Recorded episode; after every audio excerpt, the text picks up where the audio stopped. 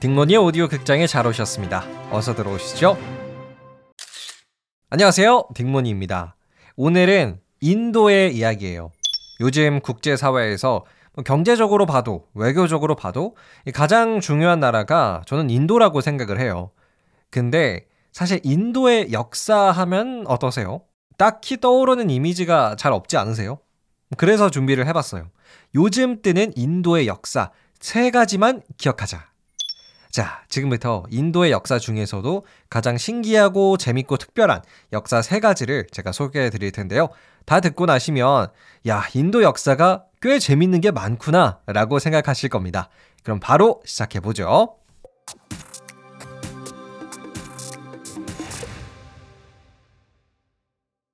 카스트 제도. 네, 인도의 첫 번째 역사, 카스트 제도입니다. 어, 인도의 카스트 제도, 뭐, 브라만, 수드라, 이런 용어들은 아마 많이 들어보셨을 것 같아요. 결론부터 말씀드리면은, 이 카스트 제도란 아주 오래 전에 만들어진 인도의 신분 제도예요. 근데 사실 중요한 거는 이 카스트 제도를 누가 왜 만들었는지일 것 같아요. 일단은 이 카스트 제도라는 것을 만들어낸 거는 인도인들이 아니라 아리아인들입니다. 네, 인도 땅에서 만들어진 거는 맞는데 인도인을 차별하기 위해 만들어진 게 카스트 제도예요.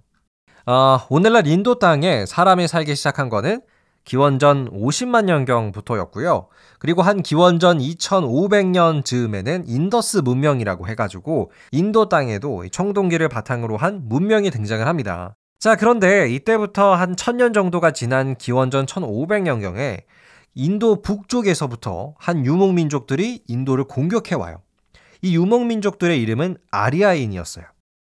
당연히 원래 인도 땅에 사는 사람들도 이 공격해오는 아리아인에 맞서 싸웠죠. 하지만 문제가 있었어요.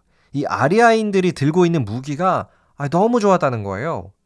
일단 인도 땅에 있는 이 사람들은 청동기를 바탕으로 한 무기를 갖고 있었던 거에 반면에 이 공격하는 아리아인들의 무기는 철기였어요. 그러니까 청동기랑 철기랑 싸우면 당연히 철무기가 이기잖아요. 그래서 아리아인의 공격에 점점 오리지널 인도인들은 조금씩 뒤로 밀리고 패배할 수밖에 없었습니다. 그리고 나서 이 아리아인들은 인도 땅에 정착을 해버려요. 여기가 이제 우리 아리아인의 땅이다. 근데 여전히 인도 땅의 절대 다수는 이런 아리아인들이 아니라 인도인이란 말이죠. 그래서 아리아인들은 이 인도인을 조금 더 쉽게 지배하고 차별하기 위해서 신분제도, 카스트 제도라는 것을 만들어내는 거예요. 카스트 제도는 쉽게 말해서 총 4개의 계급으로 이루어져 있어요. 일단 가장 높은 계급은 브라만, 제사를 담당했고요. 그 다음은 크샤트리아, 정치와 군사를 담당하고, 그 다음에 바이샤와 수드라는 생산을 담당했습니다. 자, 그런데 카스트 제도의 계급이라는 것을 정확히 표현하면 바르나라고 불러요. 그래서 카스트 제도에는 총 4개의 바르나가 있다라고 표현할 수가 있는데요. 여기서 바르나라는 말의 뜻이 인도의 고대 언어 중에 하나, 산스크리트어로 색깔이라는 뜻이더라고요. 그래서 사실 카스트 제도에서 바르나의 뜻이 색깔이라는 의미는 그 신분을 구분하는 기준이 피부색이었다는 것을 의미하기도 한데요. 그러니까 원래 인도 땅에 살던 사람들은 피부가 좀 까맣고 침략자 아리아인들은 피부가 좀 비교적 하얀 편이었거든요. 그래서 피부가 하얄수록 높은 계급, 즉 자기네들 아리아인들은 브라만 같은 거를 하고 원래 인도인들 좀 피부가 까말수록 낮은 계급, 즉 수드라로 분류를 해버렸다는 거죠. 자, 그럼 여기까지가 오래전에 만들어진 인도의 신분 제도, 카스트 제도였고요. 뭐 정리를 해보면 이 카스트 제도는 인도를 공격한 유목 민족들, 아리아인들이 네, 인도인들을 더 차별하기 위해서 만들어낸 신분 제도입니다. 그럼 두 번째 인도 역사로 넘어가 보시죠. 3억 3천의 신 인도. 자, 인도의 두 번째 역사는 다양한 종교가 탄생한 인도입니다. 인도는 대표적으로 두 가지 종교를 만들어낸 나라예요. 불교와 힌두교. 어, 이 두 가지 종교를 이해하기 위해서는 아까 등장했던 이 카스트 제도의 브라만 있죠. 이 브라만 계급에서부터 시작해야 될 것 같습니다. 아리아인들이 인도 땅을 공격하고 카스트 제도를 만들어냈고 그 카스트 제도 안에서 가장 높은 계급이었던 브라만의 역할은 제사였어요. 어떻게 보면 신들과 소통하는 역할이죠. 자, 그런데요. 이 가스트 제도가 생겨나고 인도 땅에서는 여러 왕국들이 막 치고받고 전쟁을 많이 했습니다. 그러면서 뭐 당연히도 왕의 힘은 조금 더 강화될 수밖에 없었겠죠. 근데 여기서 신기한 점은요. 이 브라만이라는 사람들의 지위까지 같이 올라가는 거예요. 왜냐하면 이 전쟁을 하기 전에 약간 승리를 위한 제사 같은 거를 좀 지냈는데 이게 마치 브라만이 없으면 제사를 지낼 수가 없는 즉 전쟁에서 승리할 수가 없는 이런 극단적인 상황으로까지 네, 치우쳐지게 되는 거죠. 그러면서 점점 이런 브라만의 역할과 권력이 세지더니 나중에는 이 브라만들을 뭐 단순히 신과 인간의 중재자를 넘어서서 신을 조종할 수 있는 예, 이런 전지전능한 존재로까지 올라가게 돼요. 그래서 이를 바탕으로 한 인도의 종교가 탄생을 하게 되는데 이게 바로 브라만교입니다. 그런데요, 이 브라만들이 제사 의식을 너무나도 화려하게 하고 복잡하게 하고 또 모든 인도 사회를 브라만 중심으로 몰고 가니까 당연히 싫어하는 사람들이 생기기 마련이겠죠.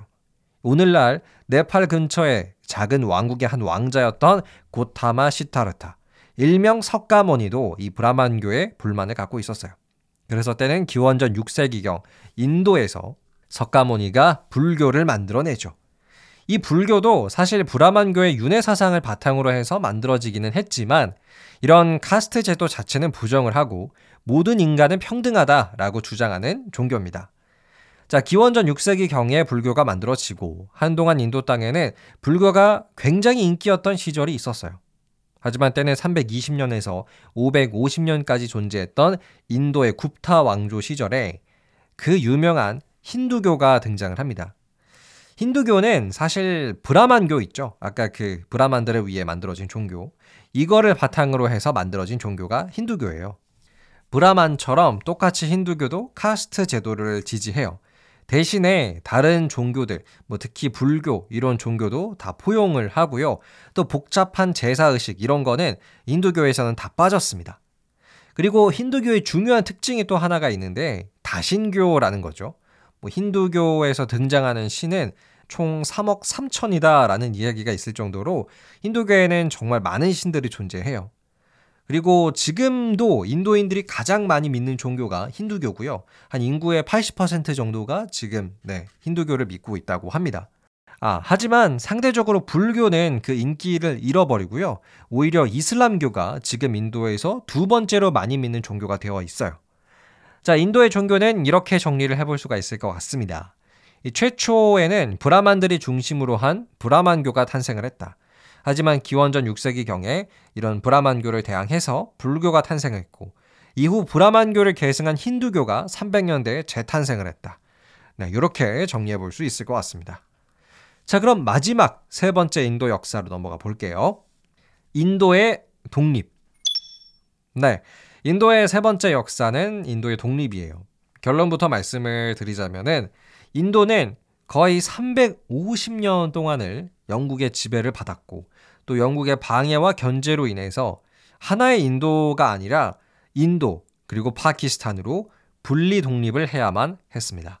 마치 우리나라가 독립을 할 때 남한은 민주주의를 따르는 대한민국이 됐고 북한은 공산주의를 따르는 조선민주주의 인민공화국이 된 것처럼 인도는 힌두교를 믿는 인도와 이슬람교를 믿는 파키스탄으로 네, 분리 독립을 했습니다.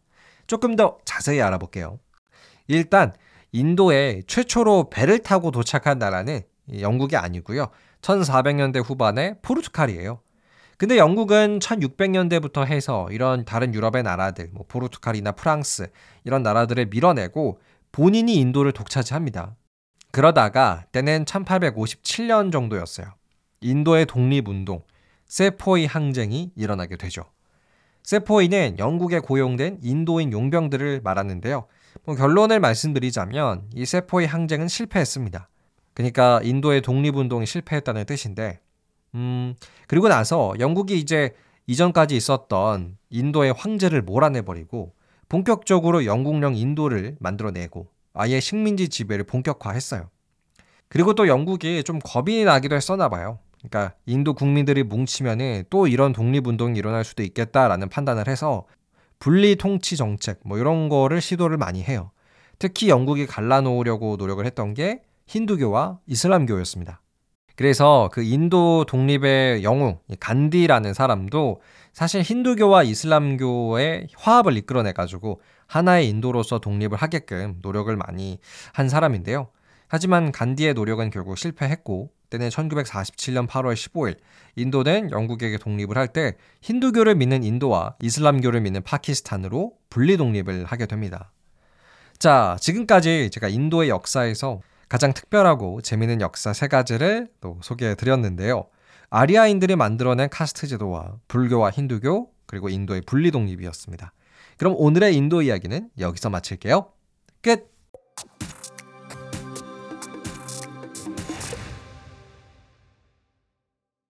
네, 오늘은 인도의 이야기였습니다. 어, 지금 국립중앙박물관에서 인도와 관련된 특별 전시회를 하고 있더라고요. 오늘 이야기 재밌게 들으셨다면 박물관에 가셔서 인도의 역사에 대해서 조금 더 눈으로 보시는 것도 좋을 것 같습니다.